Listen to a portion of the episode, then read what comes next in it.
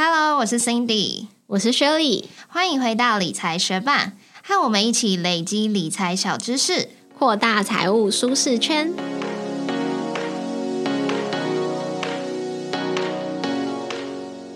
在节目开始之前，我们要来分享学伴在 Mixer Park 上面的留言。在第一百五十七集世足运彩这集下面有三位学伴留言：一零零一说很会诶，跟上世足风。翁学伴说赞，谢谢美丽的两位。小年说两位可爱的主持人真的很跟得上时事诶，感谢分享，非常感谢这三位学伴特地到 Mixer Box 为我们留下留言。我觉得我们的学伴们嘴都。很甜诶，非常感谢大家。那不晓得这四年一次的赛事中，学伴们支持的队伍有没有赢呢？其实，在录音，我们现在录音的隔天就会是这四年一次的世足赛的总决赛了。那希望大家都有享受这四年一次才有的运动赛事，也非常感谢大家的留言。节目准备开始喽！学伴可能有听说过租屋补贴这个政策，只要家庭成员没有自有住宅，所得在一定的条件以内，就有机会申请每个月两千元到七千两百元的房屋租金补贴。这个金额会是申请人的条件，然后还有不同的县市会不一样。但其实很多租客就算是符合资格，也不一定会去申请补贴。主要的原因之一就是房东不希望租客去申请。因为租客一旦申报租屋申请补贴，房东就会多了许多税务支出，买卖的时候也可能会需要缴纳更多的税金，所以很多房客都会表示不希望房客申请，还有申报。那大家可能有听说过，有些房客会跟租客表示说：“诶，如果你去申报啊，申请补贴的话，那就会需要调涨租金哦。”我个人是有听我同事说过，他们只是问房东是不是可以让他们申请补贴，房东不止拒绝他们，还害怕到想尽办法要把他们赶走。不过，政府为了鼓励房东愿意让租客申请补贴，其实给予房东蛮多税务上面的优惠。那这些优惠呢，它的关键字就是公益出租人，还有社会住宅包租代管。那今天想要和学伴分享这些资讯。如果你是一位房东，可以进一步思考说，或许你做一点小小的让步，就可以对租客生活有大大的帮助，何乐而不为呢？那如果你需要申请租屋补贴，或许可以说服房东成为一位公益出租人哦。如果你对于这些资讯有兴趣的话，就继续听下去吧。房屋所有人将房子出租给符合租金补贴申请资格的房客，就可以成为公益出租人。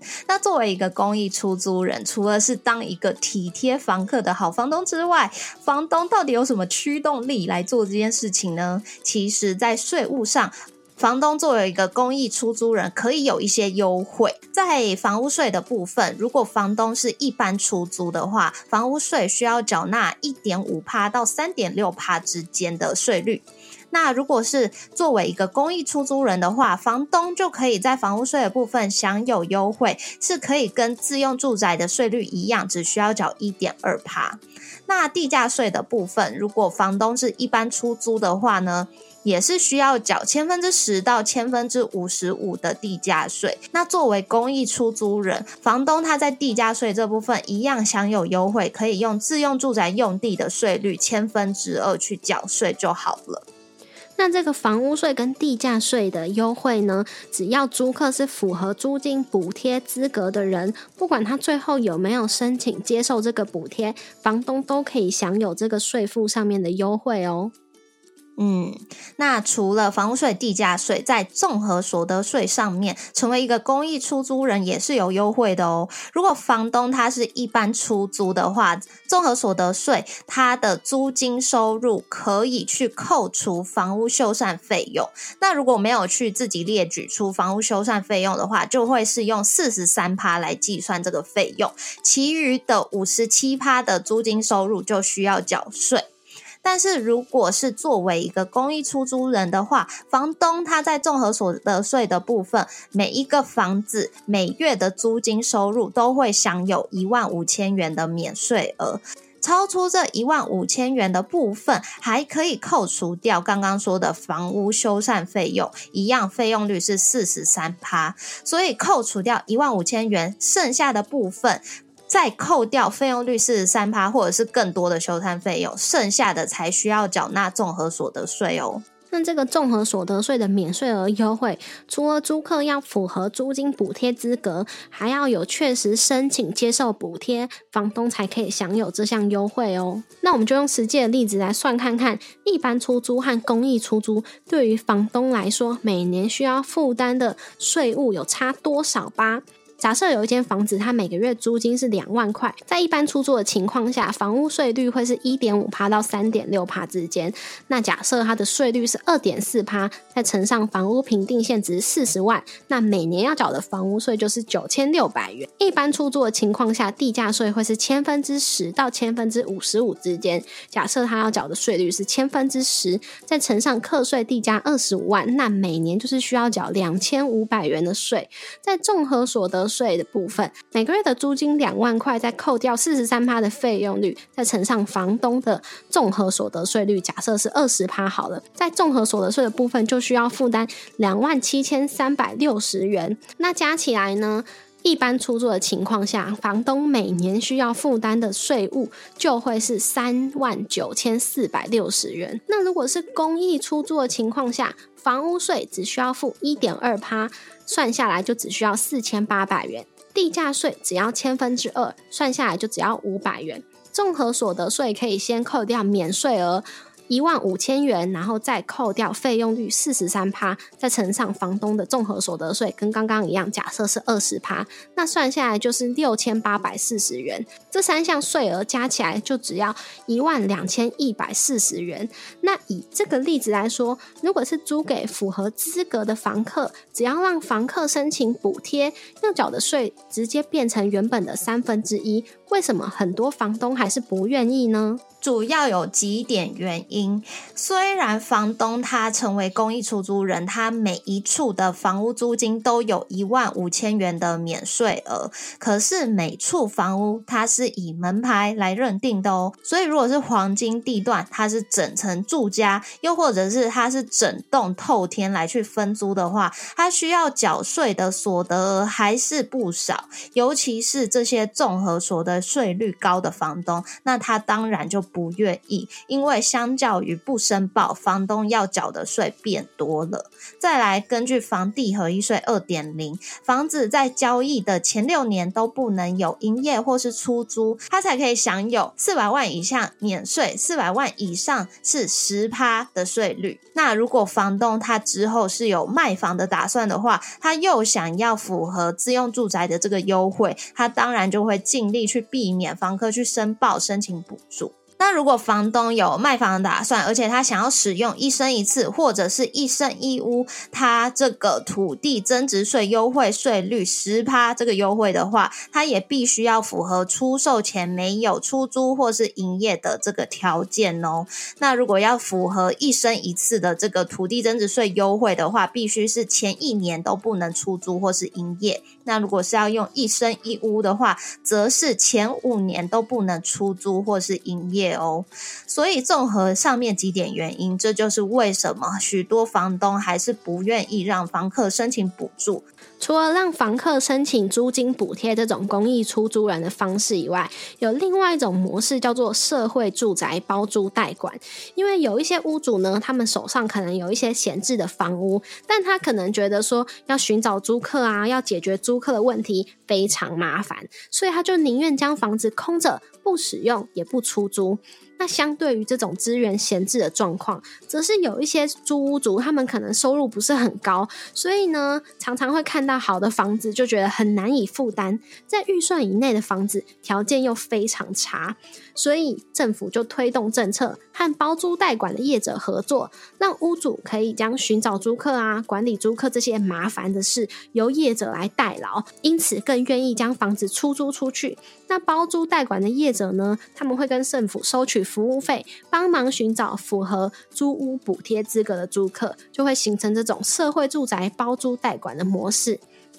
那包租跟代管其实是两种不同的模式哦。包租的模式是业者会向房东承租房子三年，然后以二房东的身份将房子租给符合资格的租客，在这三年内，房东可以保证每个月都收到房租，然后也不用去处理租客啊，还有管理房屋的责任。那代管的模式呢，则是房东还是会直接跟租客签约，一年一约。那代管业者呢，则是会帮房东处理收租啊、管理房屋这些事情。房东选择包租代管模式，除了跟公益出租人一样，他可以享有自用住宅的房屋税率、地价税率的优惠，租金收入也一样有每个月一万五千元的免税额。但他比起公益出租人更好的部分是，它的费用率还上调到了六十趴。所以，我们一样举刚刚的例子。还记得吗？一般出租的情况下，房东他每年需要负担的税负算下来是三万九千四百六十元。那如果作为一个公益出租人的话，房东每年的税负是一万两千一百四十元。那如果现在这位房东他选择了社会住宅包租代管的情况下，每年他会需要负担多少税负呢？房屋税跟地价税的。税率部分是跟公益出租人一样的，算下来房屋税是四千八百元，地价税是五百元。那综合所得税的部分，每个月的租金可以扣掉一万五千元的免税额之外，还可以再扣除六十趴的费用率，所以算下来每年的综合所得税，在这个情况下是四千八百元，加一加房屋税、地价税、综合所得税，算起来，房东作为房东选择包租代管的模式，每年需要负担的税负是一万零一百元，所以比起公益出租人，甚至还少了两千零四十元呢。除此之外，还享有其他的优惠哦，像是火灾险啊、地震险这些保险补助，每年还有新台币一万元的住宅修缮补助。所以举上面这个例子，看起来。房东选择包租代管，他要缴的税负是最少的，他也不需要亲自去管理房子啊，还有处理房客的事情，他甚至还有其他补助可以申请。那为什么包租代管的房屋数量还没有办法达到政府设定的目标数量呢？主要的原因就是跟刚刚讲到公益出租人的时候一样，比起不申报的状况，房东他要缴的税还是变多了。而且如果房东之后有卖房子的打算，还是会有房地合一税和土地增值税的问题。另外就是，如果选择包租模式的话，这个租金的金额需要定在市场租金的八折；如果是代管模式的话，则要是市场租金的九折。而且每个县市还有规定市场租金的上限哦。市场租金每月上限，以台北市来说，目前每个月是三万九；新北、桃园、台中、新竹是每个月三万五；台南和高雄是每个月两万九；其他县市是每个月两万二。那因为包租代管是要以一个门牌作为一个租赁的单位，不得分租，所以如果是透天啊，或者是平数、房间数比较多的房子，可能就会超过这个租金的上限哦。所以听完这一集，如果你作为一个房东，想要了解更多关于公益出租人或者是社会住宅包租代管更多详细的资讯的话，还是建议大家去查看政府的网站。那这个网站的连接，我们都有放在我们的部落格文字稿里头喽。那如果作为一个租客，你想要去查查看租金补贴该怎么申请的话，这个连接我们一样也放在部落格文字稿里头喽。谢谢你在忙碌的生活中愿意播出时间来和我们一起学习，在这边也诚挚的邀请你在 Apple Podcast 和 Spotify 上面帮我们打星留言，让这个节目被更多人听见。同时，也欢迎你到 Instagram 搜寻理财学伴，找到我们来跟我们聊一聊。那如果你也愿意支持我们，继续把理财学伴做得更好，让这个节目被更多人听见，也欢迎你分享理财学伴给身边想一起学习投资理财的朋友哦。我们的网站上会有文字版的整理，如果想要收藏或是回顾，也欢迎你上去看看。网址是 moneymate 点 space 斜线公益出租人，拼法是 m o n e y m a t e 点 s p a c e 斜线公益出租人，也可以从节目的简介中找到网址哦。理财学伴，我们下次见，拜。就今天我去我舅舅家，我舅舅家他有养一只狗，那它其实是流浪狗吗？反正他们大概是三个月的时候带带它回家的，但它的体型就长得很像台湾土狗，可是又比一般的台湾土狗来的更高一点，然后更壮一点。然后它这只狗叫做黑美，它非常非常的凶。它我其实是呃我没有说到怕狗，但是我还是没有很敢轻易的跟他们有一些比较亲密的互动。然后呢，他每次啊我去我舅舅家的时候，大概走到楼梯间快要到那一层的时候呢，那只狗就会开始狂叫。然后呢，我走到门口的时候，它也会狂叫，但好像就是除了家人以外，它都会狂叫就对了。所以今天我要进去的时候，我就很害怕，我就 就直接走进去了嘛。然后我跟我男朋友就一直在门口听那只狗狂吠，我们就一直都不敢进去。我叫我男朋友先进去，他也不敢。然后最后是我就说好，我们把它抓住了，我们两个才敢走进去。然后呢，那只狗就是一直疯狂对我们叫嘛。后来它就是大概过了十几分钟之后，才对我们就是比较亲切一点点。后来，呃，我表弟啊，还有我舅舅，还有我舅妈，他们就开始让这只狗表演很多特技，但是都必须要用零食来诱惑它。所以我今天就看这只狗做了非常多特技，比如说像这握手啊，然后还有那种零食摆在它的那个鼻。鼻梁吗？鼻梁上面就是要教他忍耐，一直不能吃，然后等到说可以了之后，他才就是鼻子这样往上一顶，丢到空中，然后再去咬住那个零食。还有一个，我觉得我从来没有看过狗做过，可能大家的狗都会吧，但我就没有养狗，我就没看过。他们就拿了一个呼啦圈，然后让那只狗要跳过那个呼啦圈中间，我觉得很厉害耶。反正我就是看很多这个。狗做的特技，我就觉得很有趣。养养一只狗就是应该要有这种乐趣。然后后来那只狗就是黑美，它跟我们比较就是愿意放下心房，没再一直吠。之后，它就开始来吻我们啊。然后后来它跟我比较好，我有成功让它就是握手，在没有零食的状况下哦。所以后来我要走之前，它就开始对我比较好，它就有舔我的手。然后呢，我就出门了嘛。后来我就跟我男朋友就是要回家，接下来部分好像有点散，但我又觉得很搞笑。反正呢，有时候我们在车上的时候，我坐在副驾，然后我男朋友就会拿我的手起来，然后他就亲我，然后呢亲我的手之后，他今天我就很惊恐看着他，我就说。你知道刚刚那边有什么吗？然后呢，他就露出很邪恶、嫌嫌恶的脸。然后我又说：“你刚刚跟我舅家的狗间接接吻了，好闻吗？要不要再亲一下？” 然后我就觉得很搞笑。他就会说：“你为什么不洗澡？”我觉得你刚刚讲的那些特技，什么跳呼啦圈，真的是蛮厉害的。我妈家里也有养一只狗，然后名字很像，叫做黑妹妹。然后黑妹妹呢，有人要进去我们家的时候，她也会超级激动。但可能是因为她本身就是比较小只，所以没错，人家比较不会害怕吧。对，像那只黑妹，就是我舅家那只，我真的超害怕的。然后我表弟每次就是很亲切进来。哦，你说你家的狗黑妹妹是属于很亲切，然后很想要就是扑上去，然后尾巴狂摇的那种叫，就人家会知道说。很快就会知道说他没有在凶人，他就只是太兴奋了。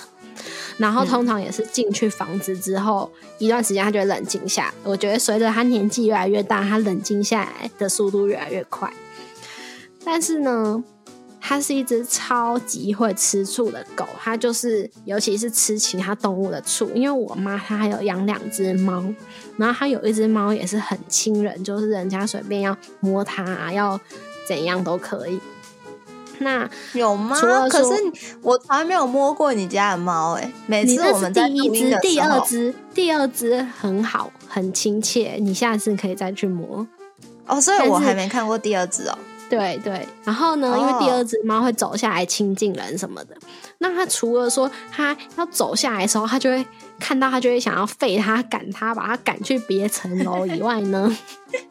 它看到。就是它不只是吃我妈的醋啊，因为我妈可能平常养它们，它的主人什么爱吃醋就算了，客人想要摸猫，它也在旁边一直狂叫，而且他很想要冲过去。如果他不是被抓住的话，他就整个冲过去了，因为他已经被我妈抓住了，可是他的手脚还是整个在空中那个空转呢、就是只要冲过去，只要冲出去的样子，就是超级爱吃醋，就平常没跟他相处的人，想要跟那个猫玩也不行哎、嗯，超级大醋头，它真的是很大一个醋坛子。他真的超搞笑的。